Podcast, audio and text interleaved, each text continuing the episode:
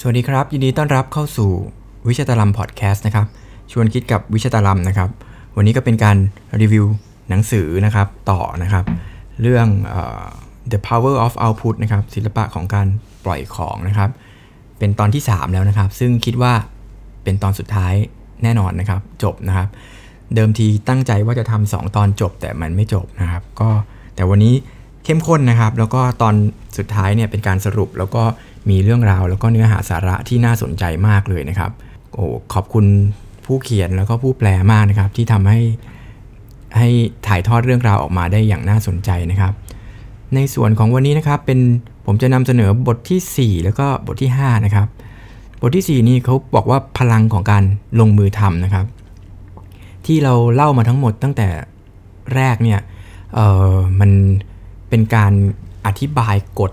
ของการเอาพุตนะครับว่าการที่เรารู้จักการทำเอาพุตเนี่ยหรือการปล่อยของเนี่ยมันจะมีข้อดียังไงในการพัฒนาตัวเองนะครับ แล้วก็บอกวิธีการในการเอาพุตแบบต่างๆ การเขียนการสื่อสารการพูดการพรีเซนต์นะครับ แต่วันนี้จะเป็นการ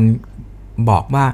สิ่งที่ทำมันทั้งหมดเนี่ยมันจะไม่เกิดผลเลยถ้าเราไม่ลงมือทำหรือลงมือปฏิบัติมันจริง ๆ นะครับเขาบอกว่าการลงมือทำเนี่ยเท่ากับการพัฒนาตัวเอง ถ้าเกิดเราอ่าน เราฟังมาแล้วเราไม่ลงมือทำเนี่ย เราก็จะไม่ได้พัฒนาตัวเองนะครับ เท่าที่ควร แล้วก็คนส่วนใหญ่เนี่ยก็จะได้รับอินพุตใช่ไหมครับ เราฟังสัมมนาฟังบรรยายเรียนหนังสือมานะครับ แล้วจริงๆ เราก็จะค้นพบอะไรบางอย่างในตัวเราเองนั่นแหละ เราก็อาจจะมีเอาพุตออกมาบ้างนะครับ แต่ถ้าเกิดเราไม่นำเอาพุตออกมาในใน ในลักษณะที่เป็นการลงมือทำให้มันเป็นผลลัพธ์ หรือเป็นหลักฐานร่องรอยออกมาจริง ๆ เนี่ย มันก็การพัฒนาตัวเองอาจจะได้ไม่ไม่ได้ผลเต็มที่นะครับ แล้วเขาบอกว่าจริง ๆ แล้วเนี่ยสิ่งนี้เป็นสิ่งที่สำคัญมากที่สุดเลยนะครับ การลงมือทำผมมีเพื่อนตอนที่เรียนปริญญาเอกเนี่ยผมค้นพบข้อนี้ด้วยตัวเองนะครับ ต่อยอดให้หน่อยแล้วกันนะครับ ก็คือ ผมเป็นคนที่ชอบอ่านหนังสือนะครับ แล้วก็ชอบคิด แต่ผมไม่ค่อยลงมือทำเพราะผมจะกลัวว่ามันจะถูกหรือจะผิดไหมหรือจะอะไรเงี้ย แต่กับเพื่อนผมมีคนนึงเนี่ยเป็นคนทำงานเร็วมากนะครับ คือไม่ได้บอกเขาทำงานไม่ดีนะเขาทำงานดีแล้วเขาทำงานเร็วด้วยนะครับ แล้วเขาก็กล้าที่จะเอาพูดออกมาตลอดเวลาเลยนะครับ มันก็มีผลงานออกมาเยอะแยะมากมายนะครับ ตอนนี้ก็น่าจะใกล้ได้เป็นรองศาสตราจารย์แล้วนะครับ ตีพิมพ์เปเปอร์เยอะแยะไปหมด ขณะที่ผมก็มัวแต่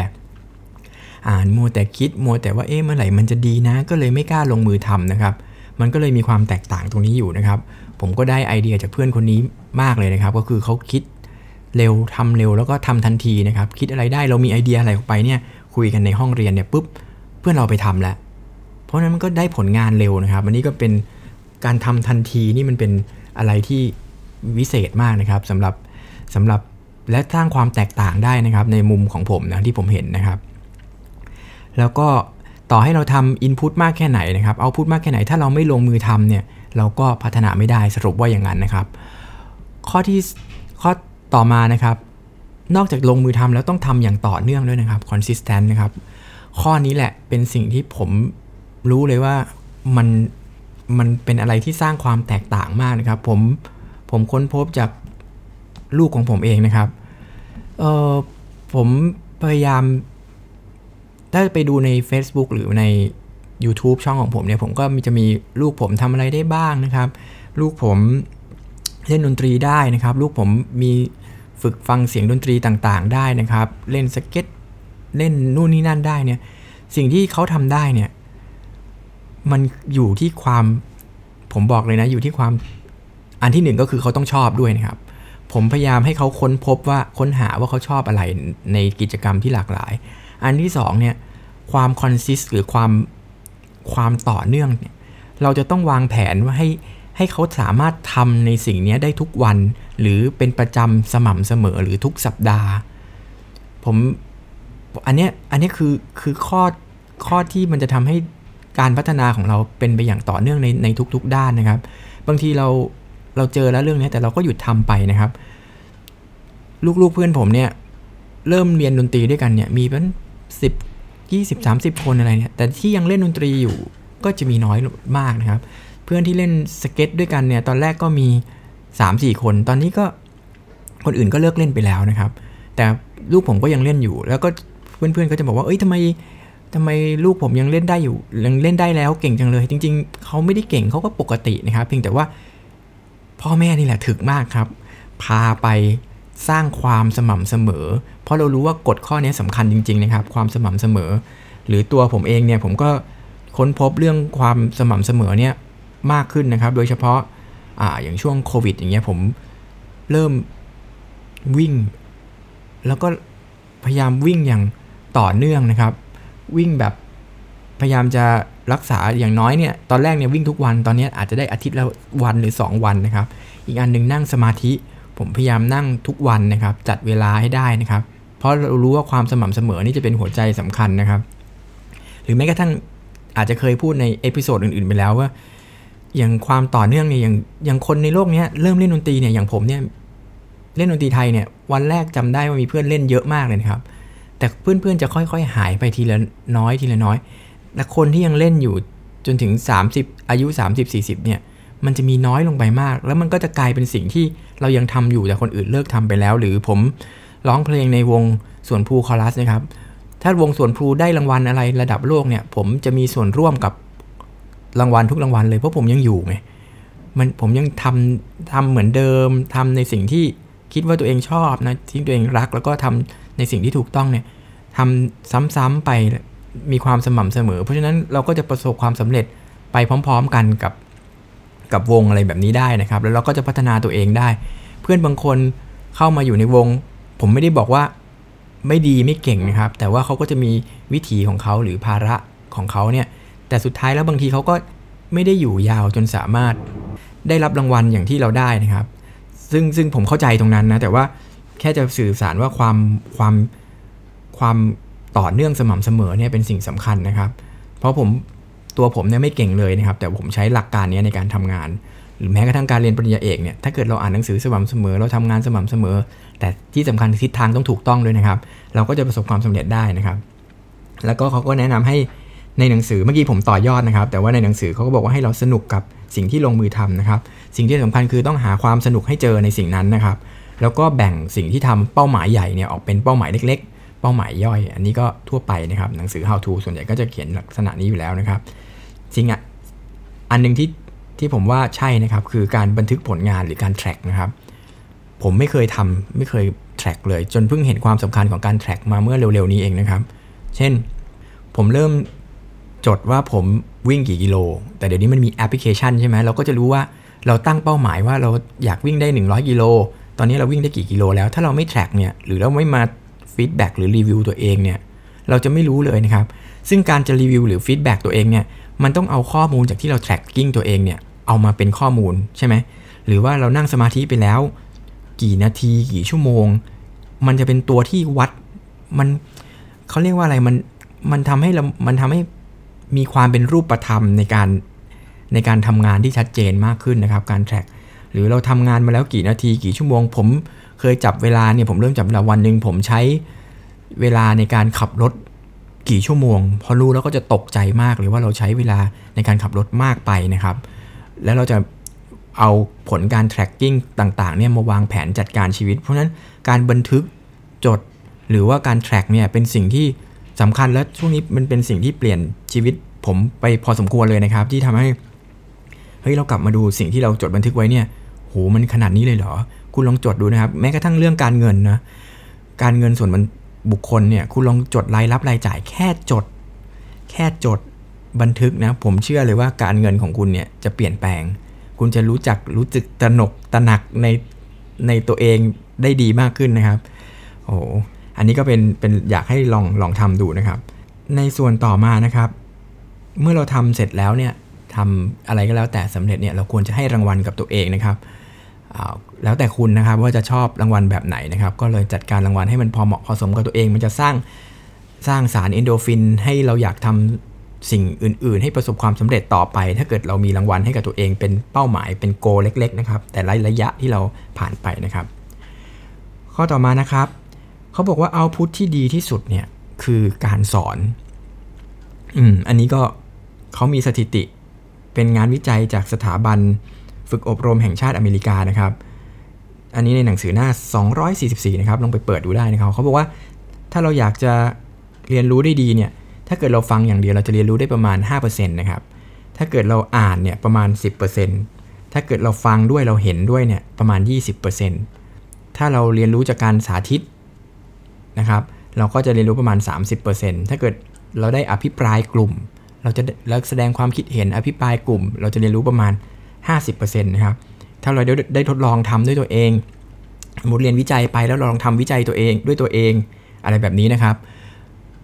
ฝึกดนตรีด้วยตัวเอง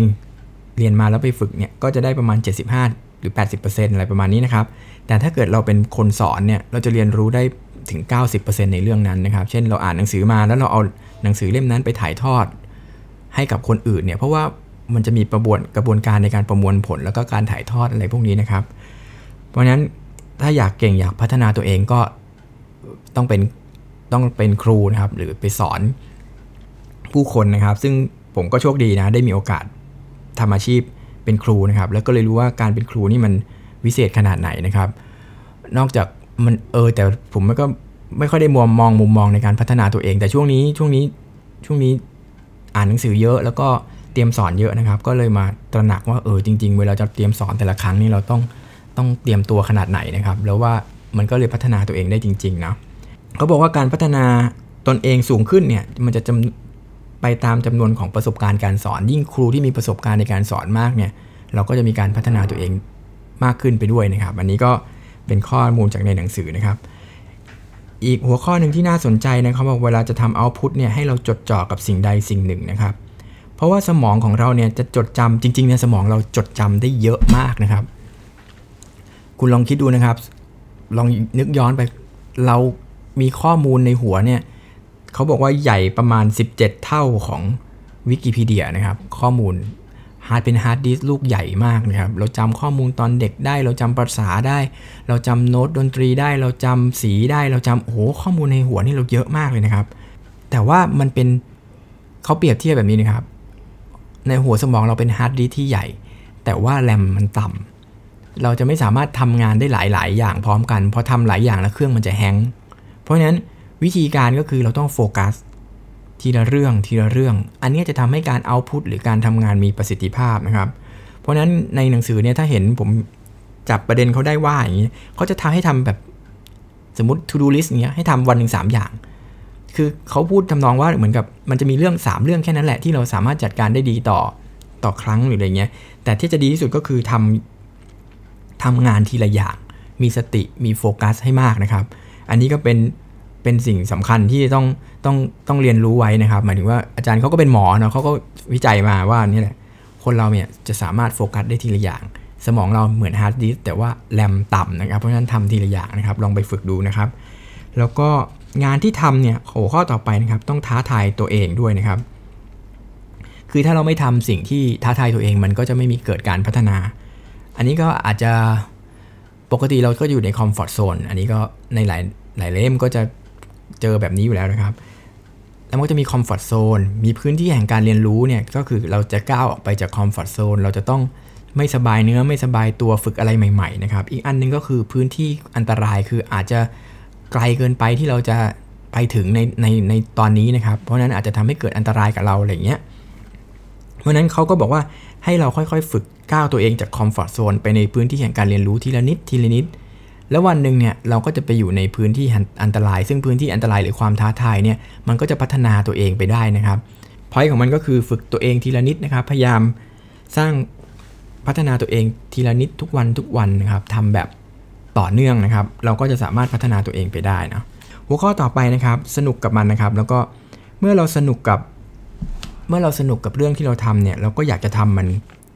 แล้วเขาก็ให้คำแนะนำว่าเด็กๆเนี่ย เขาจะไม่เรียนรู้อะไรเลย ถ้าเขาไม่รู้สึกสนุกนะครับ อันนี้ก็ก็ค่อนข้างจะจริงนะครับวันนี้ผมเวลาผมพาลูกไปเรียนในที่ต่างๆเนี่ยสิ่งที่สำคัญก็คือผมจะถามเขาว่าสนุกไหมถ้าเกิดเขาสนุกเนี่ยเขาก็อยากจะทำหรืออยากจะเรียนจริง ๆ แล้วก็ผู้ใหญ่ก็เหมือนกันนะครับ ถ้าเกิดเราทำในสิ่งที่สนุกหรือสิ่งที่ชอบเนี่ยเราก็อยากจะทำต่อไปเรื่อย ๆ นะครับ วิธีหรือพอยต์ของตอนนี้ก็คือทำให้การเรียนรู้เป็นเรื่องที่สนุก ไม่ว่าจะเป็นเด็กหรือผู้ใหญ่นะครับ ก็สนุกกับมันนะครับ อันที่หัวข้อต่อมานะครับ ในเรื่องเขาพูดถึงเรื่องของการตัดสินใจนะครับเขาพูดถึงทฤษฎี first cheese นะครับมันเป็นอย่างนี้นะครับเขาบอกว่าการตัดสินใจแรกเนี่ยมักจะเป็นการตัดสินใจที่ถูกเสมอนะครับ เพราะว่าเวลาเราจะตัดสินใจอะไรสักอย่างเนี่ยบางทีเคยไหมที่แบบเออโอ้ยมีข้อมูลมาแล้วเราต้องตัดสินใจแล้ว แล้วเราก็อุ้ยอย่างนี้ดีกว่า อุ้ยไม่เอาเปลี่ยนใจแล้วไปทำอย่างงู้นดีกว่าอะไรเงี้ย แต่เขาบอกว่าจากข้อมูลสถิติเนี่ยเขาบอกว่าสิ่งที่เราคิดหรือตัดสินใจเป็นสิ่งแรกเนี่ยส่วนใหญ่นะครับจะเป็นสิ่งที่ถูกต้อง เพราะฉะนั้นอันไหนที่เราปิ้งขึ้นมาก่อนเนี่ยให้ให้คิดว่าอันนั้นแหละเป็นสิ่งที่น่าจะถูกนะครับ แล้วก็หรือไม่ก็ให้เลือกอันที่เราตื่นเต้นกับสิ่งนั้น การตัดสินใจมันตื่นเต้นนะครับ หรือมัน มันเป็นอันแรกอะไรอย่างนี้นะครับ ก็ลองไปใช้ดูนะครับ อันนี้ในหนังสือเขากล่าวไว้แบบนี้เนาะหัวข้อต่อมานะครับ แสดงความรู้สึกด้วยการพูดหรือการเขียนนะครับ เออเวลาเราเขียนเนี่ยหรือเราพูดเนี่ยเขาแนะนำให้เราระบายออกมาหรือถ่ายทอดสมมติเอางี้ เวลาเรามีความเครียดหรือความกังวลอะไรก็แล้วแต่เนี่ยเขาแนะนำให้เราเขียนหรือจดบันทึก ลงไดอารี่นะครับ อาจจะไม่ต้องไม่ต้องโพสต์ลงสาธารณะนะ แต่ว่าการที่พูดหรือระบายหรือเขียนออกมาเนี่ย มันจะทำให้ความเครียดเนี่ยลดน้อยลงนะครับ เขาก็ได้ทดลองกับเอา ผู้ป่วยที่เป็นโรคมะเร็งเนี่ย มานั่งเขียนนะครับเขามีคำถามว่ามะเร็งเนี่ยทำให้ตัวเองเปลี่ยนไปยังไงบ้างนะครับ แล้วก็ให้ผู้ผู้ผู้เป็นโรคมะเร็งเนี่ยเขียนเอเซอันนี้นะครับ ปรากฏว่าผู้เป็นโรคมะเร็งก็ มีความเครียดน้อยลงนะครับความวิตกกังวลน้อยลง แล้วก็ปล่อยวางได้มากขึ้นนะครับ เพราะฉะนั้นก็ก็เหมือนกันนะครับ เราเวลาเรารู้สึกไม่สบายใจอะไรอย่างเงี้ยเราอาจจะมาเขียนลงไดอารี่ของเรานะครับ ถ่ายทอดเรื่องราวตรงนั้น หรือว่าถ้าเกิดมีที่ปรึกษาที่ดี เราก็อาจจะไปคุยกับเพื่อนสนิท หรืออะไรแบบนี้ก็จะทำให้ความเครียดของเราลดน้อยถอยลงได้นะครับ หัวข้ออีกหัวข้อหนึ่งนะครับ ก็คือบอกถ้าเกิดเริ่มต้นทำอะไรแล้วต้องทำให้จบนะครับ เช่น เวลา ทำให้จบก็คือทำให้มันเสร็จไปเลยนะครับ เช่น เขียนต้นฉบับเนี่ยก็เขียนให้มันเสร็จไปเลยนะครับ ไม่ต้องคิดถึงวิธีการหรือปัญหาที่จะเจอขึ้นมากนักนะครับทำให้มันเสร็จไปก่อนนะครับ อาจารย์เขาก็แนะนำว่าอย่างเช่นเวลาเขาเขียนต้นฉบับหรือเขียนบทความเนี่ยเขาจะวางโครงเรื่องก่อนใช่ไหมจากนั้นเขาก็จะลุยเขียนให้เสร็จไปเลยนะครับ แล้วจากนั้นเขาก็ค่อยกลับมาแก้ไขทีหลัง แล้วก็ใช้เวลาในการแก้ไขนั้นอีกทีหนึ่งนะครับ ราะฉะนั้นจะอันนี้ก็เป็นเทคนิคส่วนตัวของเขานะครับ เพราะฉะนั้นเขาแนะนำมาว่าจะทำอะไรทำให้มันเสร็จทำให้มันจบไปเลยนะครับ แล้วก็เอาพูดอีกเรื่องโอ้โทษนะครับ หัวข้ออีกหัวข้อหนึ่งนะครับเขาบอกว่าเราควรจะต้องควบคุมอารมณ์โกรธให้ดีนะครับ เออนี้เป็นสิ่งที่สำคัญ เออทำไมมันอยู่ตรงนี้นะ อ๋อ มันอาจจะเป็นเพราะว่ามันเป็นเรื่องอารมณ์โกรธหรืออารมณ์เนี่ยเป็นเรื่องเอาพุทใช่ไหมครับ เพราะฉะนั้นข้อแนะนำของเขาก็คือเราควรควบคุมเอาพุท ของเราในเรื่องอารมณ์โกรธให้ดีเขาเขาบอกว่าอะดรีนาลีนเนี่ยหรือเวลาสารเวลาโกรธเนี่ยจะมีอะดรีนาลีนหลั่งออกมาเนี่ยมันใช้ประมาณเวลาประมาณ 20-40 วินาทีนะครับ มันแปลว่าไอ้ยี่สิบถึงสี่สิบวินาทีเนี่ย ถ้าเราโกรธใครหรือโกรธอะไรมากๆเนี่ย มันจะขึ้นถึงจุดพีคเนี่ยประมาณเนี่ยไม่เกิน 40 วินาทีนะครับ และจากนั้นมันก็จะค่อยๆลงแล้ว เพราะนั้นเวลาเราโกรธใครให้อดทน ไม่โต้ตอบอะไรให้ได้ 30 วินาทีนะครับ ให้มันจุดสูงสุดของอะดรีนาลีนนั้นมันมันค่อยๆผ่อนลงก่อนนะครับ วิธีที่อาจารย์แนะนำก็คือหายใจลึกๆนะครับ เป็นเวลา 1 นาทีนะครับเอออันนี้ก็เดี๋ยวลองไปใช้ดูโกรธใครหายใจลึกๆ ยังไม่ต้องพูดเลยนะครับ ให้อะดรีนาลีนในสมองเรามันค่อยๆลดเลเวลลงก่อนนะครับ จากนั้นก็ค่อยสติเราอาจจะดึงกลับมาได้นะครับอะอันนี้ก็เป็นข้อแนะนำนะครับ อีกหัวข้อหนึ่งนะครับเขาแนะนำเรื่องการนอนนะครับ โอ้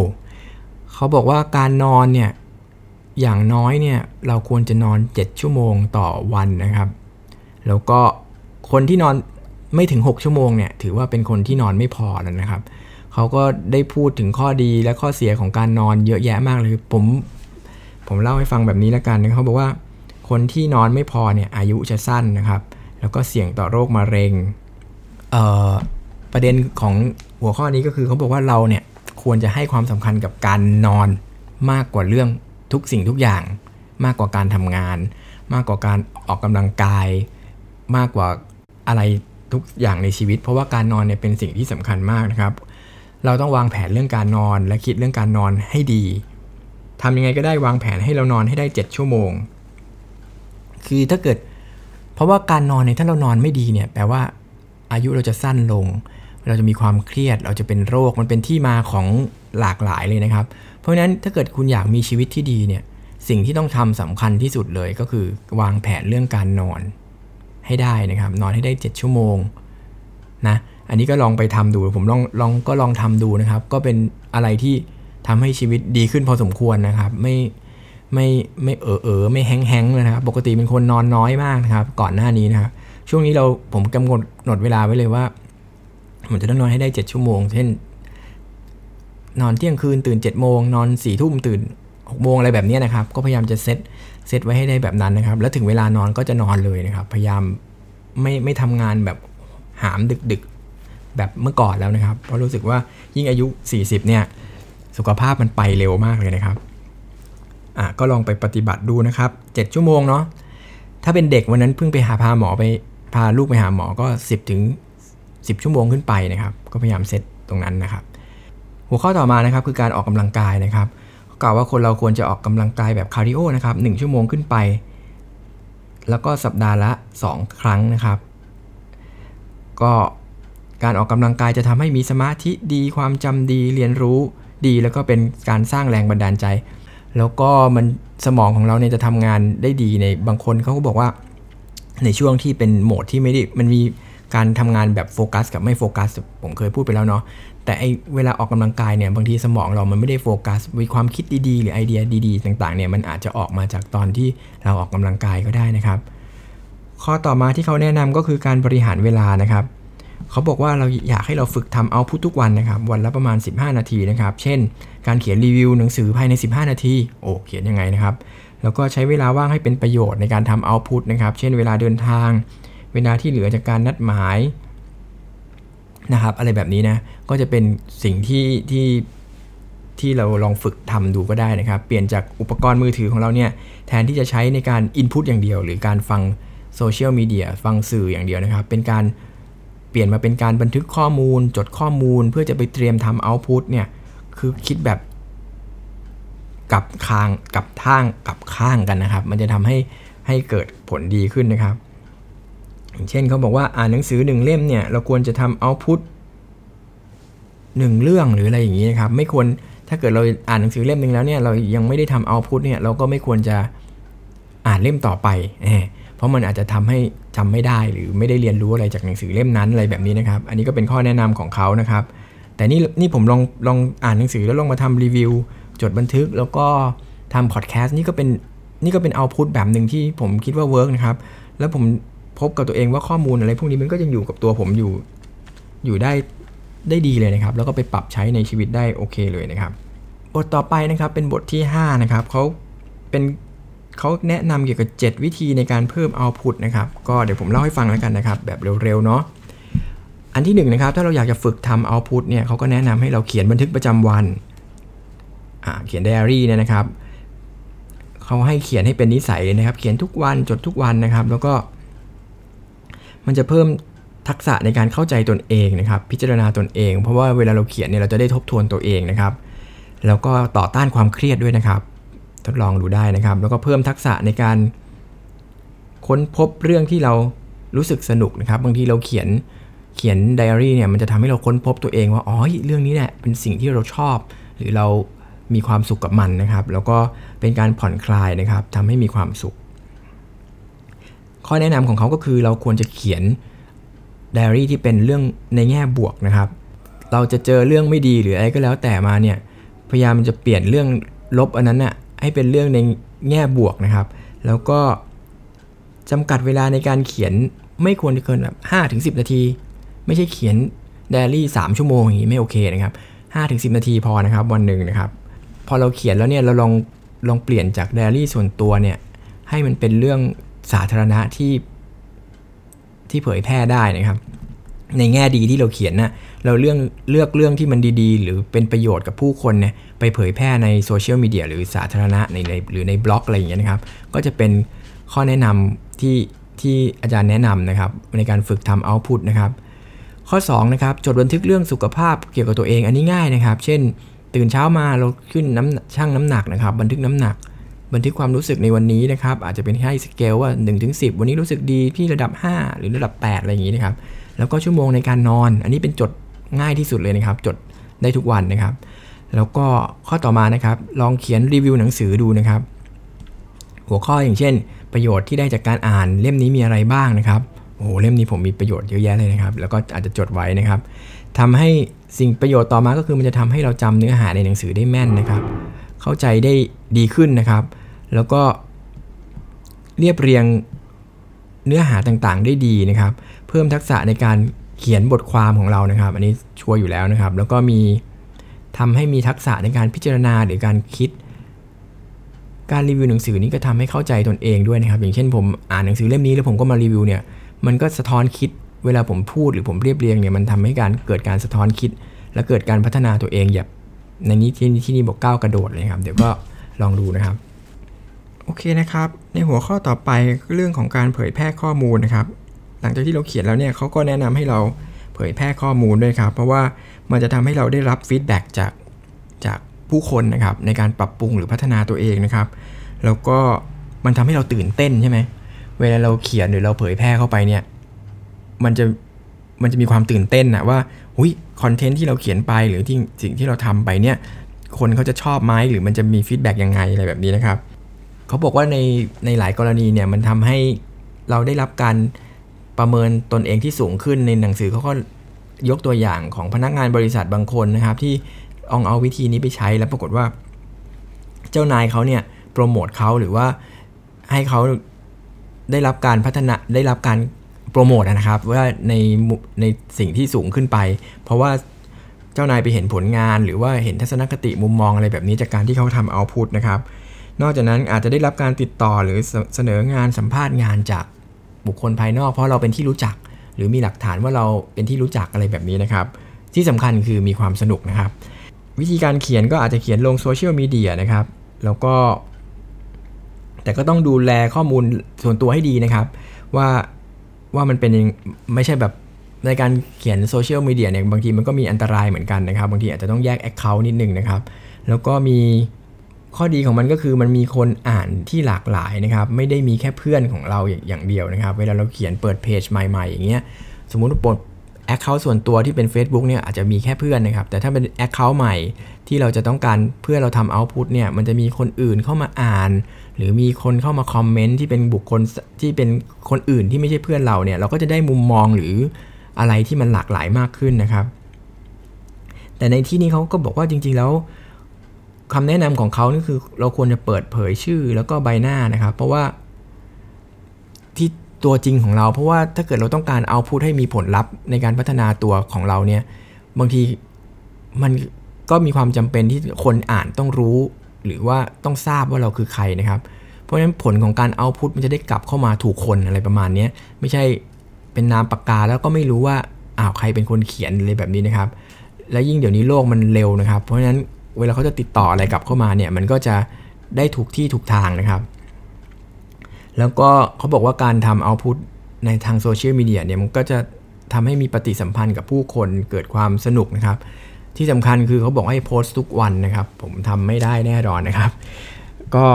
ลองดูนะครับ นอกจากนี้เขามีกฎของการเขียนบล็อกนะครับบล็อกบล็อกนะครับ ก็เขาบอกว่า เวลาเราเขียนบล็อกหรือบทความเนี่ยให้เราสร้างโดเมนส่วนตัวนะครับ ที่มี Account ของไอ้ที่มีโดเมนของตัวเองนะครับ มันจะได้เป็นสร้างความน่าเชื่อถือนะครับ แล้วก็ให้อัปเดตเว็บไซต์หรือบล็อกของเราทุกวันนะครับเขามีกฎอยู่อย่างนี้นะครับ กฎ 100 300 แล้วก็ 1,000 ถ้าเกิดเราเขียนได้ทุกวันเนี่ยประมาณร้อยวันหรือมีร้อยบทความเนี่ยเราจะเริ่มมีคนเข้ามาอ่าน เริ่มมีคนเข้ามาติดตามนะครับ ถ้าเราทำถึง 300เนี่ย เราจะเริ่มไปอยู่หน้าต้นๆของเวลา search ใน Google แล้วนะครับ ถ้าเราเขียนถึง 1,000 บทความเนี่ย เราจะอยู่หน้าแรกเลยนะครับ ในใน Google เวลา search ยังไงก็เจอนะครับ แล้วก็อันนี้เป็นข้อมูลที่น่าสนใจอีกอันนึงก็คือเขาบอกว่าอาจารย์บอกว่าผู้ในโลกนี้ในโซเชียลมีเดียหรือในอินเทอร์เน็ตเนี่ยมีผู้ให้ข้อมูลเนี่ยประมาณ 1%นะครับ แต่อีก 99%จะเป็นคนที่รับข้อมูลจริงไหมเราก็เป็นผู้ใช้นะ แต่เป็นผู้ให้ข้อมูลเนี่ยจะมีไม่เยอะนะครับ ส่วนแล้วแต่ที่หน่าที่มันจะตรงข้ามกันก็แล้วเงินน่ะหรือรายได้เนี่ยมันจะเข้าไปอยู่กับผู้ให้นะครับ ไม่ใช่ผู้รับนะครับ รายได้จำนวนมหาศาลมันก็เข้าไปอยู่กับผู้ที่ให้ข้อมูลหรือเป็นผู้ที่ทำเอาพุตนะครับ ส่วนที่เป็นอินพุตก็จะเป็นผู้จ่ายหรือผู้รับ รับข้อมูลเนี่ยจะเป็นผู้จ่ายนะครับ อันนี้ก็เป็นเพราะฉะนั้นถ้าเกิดเราอยากจะพัฒนาตัวเอง หรือสร้างรายได้จากตรงนี้เราก็อาจจะต้อง ต้องทำเอาพุตออกมาเพื่อให้ให้เกิดผลตรงนี้ด้วยนะครับ ข้อ 7 นะครับ น่าจะเป็นข้อสุดท้ายแล้วก็บอกว่า การเขียนที่แนะนำก็คือเขียนเกี่ยวกับงานอดิเรกนะครับ เรื่องที่เราถนัด เรื่องที่เราสนใจนะครับ เรื่องที่เราคลั่งไคล้นะครับ แล้วก็มีความรู้สึกเป็นพิเศษ หรือค้นพบการค้นพบอะไรของเรานะครับ ที่มันขับเคลื่อนอารมณ์ของเรา แล้วก็ทำให้ มันมีความตื่นเต้นแล้วก็เป็นอะไรที่ทำให้ผู้อ่านอยากติดตามนะครับ ครับก็จบแล้วนะครับรีวิวหนังสือเล่มนี้นะครับ ก็เป็นหนังสือที่โดยสรุปนะครับ เป็นหนังสือที่ผมชอบมากเล่มหนึ่งเลยนะครับ ก็เนื้อหาก็เริ่มตั้งแต่การนำเสนอว่าเอาพุทเนี่ยมันเป็นการเรียนรู้อย่างหนึ่งที่ดีมากๆนะครับ เพราะว่าคนเราส่วนใหญ่จะคิดว่าการอินพุตเนี่ยเป็นการเรียนรู้ใช่ไหม ก็จะมีฟังกับอ่านเนี่ยเป็นการเรียนรู้นะครับ แต่จริง ๆแล้วเนี่ยการพูดกับการเขียนเนี่ยมันจะเป็นการเรียนรู้ที่ดีมากๆ แล้วก็ทำให้เกิดการพัฒนาตัวเองอย่างอย่างก้าวกระโดดนะครับ ถ้าเกิดแล้วก็คนส่วนใหญ่ก็จะไม่ได้นึกถึงพอยต์หรือนึกถึงประเด็นตรงนี้นะครับ เพราะฉะนั้นก็อยากจะฝากไว้สำหรับท่านผู้ฟังนะครับ ก็ลองไปลองลองนำหลักคิดนี้ไปใช้ดูนะครับ เราจะเอาพุตหรือ พัฒนาตัวเองได้ยังไงบ้างจากหลักที่หนังสือเขาให้มานะครับ ในส่วนตัวผม ผมก็คิดว่าแต่ก่อนเนี่ยผมรู้สึกว่าการอ่านเนี่ยมันเปลี่ยนชีวิตผมมาหลายครั้งแล้วนะครับเออมีหนังสือหลายเล่มที่ผมอ่านแล้วมันทำให้ชีวิตผมเปลี่ยนนะครับ อันเนี้ยหนังสือเล่มนี้ก็เป็นอีกเล่มหนึ่งที่ผมคิดว่ามันเป็นแบบนั้นนะครับ แต่ก่อนเช่นผมผมอ่านหนังสือเรื่องการลงทุนเล่มหนึ่งนะครับ ของคุณภาววิทย์ ปิ่นปทุมตอนนั้นโอ้โหผมผมเลยเริ่มมาลงทุนในหุ้นนะครับ แล้วก็ผมก็เลยได้ได้ผลประโยชน์จากการอ่านเนี่ยเปลี่ยนชีวิตผมไป ผมไม่เคยรู้จักการลงทุนในตลาดหลักทรัพย์เลย จนตอนนั้น พอผมมาฟังปุ๊บผมหุยผมได้ไมซ์เซ็ตที่ที่ใช่รู้สึกว่าใช่นะครับ แล้วก็ไปลองลงทุนดูปรากฏว่าได้ประสบผลสำเร็จนะครับ ก็ชีวิตเปลี่ยน แล้วก็แต่ผมแล้วผมก็ตอนมาเรียนปริญญาเอกเนี่ยผมอ่านหนังสือเยอะมาก แล้วก็มีหนังสือทางวิชาการหลายเล่มที่ทำให้มุมมองทางความคิดของผมเปลี่ยนไปนะครับ แล้วก็เป็นการเปลี่ยนชีวิต แต่เล่มนี้เป็นเล่มที่ผมมันพลิกมุมของผมอีกนะเพราะการทำเอาพุตนี่มันก็น่าจะเปลี่ยนชีวิตนะครับ หลังจากที่ผมอะจริง ๆ ผมทำทำเอาพุตมาสักพักหนึ่งแล้วนะครับ ตั้งแต่ช่วงโควิด ก็คือผมเริ่มเริ่มทำงานออกสื่อมากขึ้นนะครับ เดิมก็จะทำแบบ ทำเป็นส่วนตัวทำเก็บเงียบๆไว้ไม่ค่อยกล้าแสดงออกมา แต่นี้ลองลองเปลี่ยน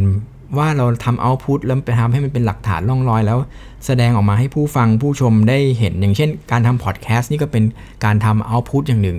แล้วก็การทำพอดแคสต์เนี่ยมันเป็นการที่ทำให้ผมได้ฝึก แล้วก็พัฒนาตัวเองในหลาย ๆ ด้านมาก ๆ เลยนะครับ แล้วเดี๋ยวผมจะมา เดี๋ยวทำสัก 20 ตอน แล้วเดี๋ยวผมจะมาเล่าให้ฟังถึงประสบการณ์ในการทำพอดแคสต์20 ตอนอะไรแบบนี้ว่ามัน มันทำให้ตัวเองผมเปลี่ยนแปลงยังไงนะครับอันนี้ก็เป็นตัวอย่างหนึ่ง ซึ่งผมคิดว่าหนังสือเล่มนี้แหละ มันก็เป็นอีกหนังสือเล่มหนึ่งที่ดีแล้วก็ก็น่าอ่านนะครับ ฝากไว้สำหรับผู้ฟังแล้วกันนะครับ แล้วก็ขอบคุณที่ติดตามรับชมรับฟังนะครับสำหรับการรีวิวบุ๊กเล่มนี้ก็จบแล้วนะครับ เดี๋ยวเรามาดูว่า หรือถ้าเกิดท่านผู้ฟังอยากให้ผมรีวิวเล่มไหน หรือมีประเด็นอะไรที่อยากจะชวนคุยชวนคิดกันก็ฝากมาในคอมเมนต์ได้เลยนะครับ ก็วันนี้คงเท่านี้นะครับ สำหรับวิชาตลัมพอดแคสต์ชวนคิดกับวิชาตลัมนะครับ สวัสดีครับ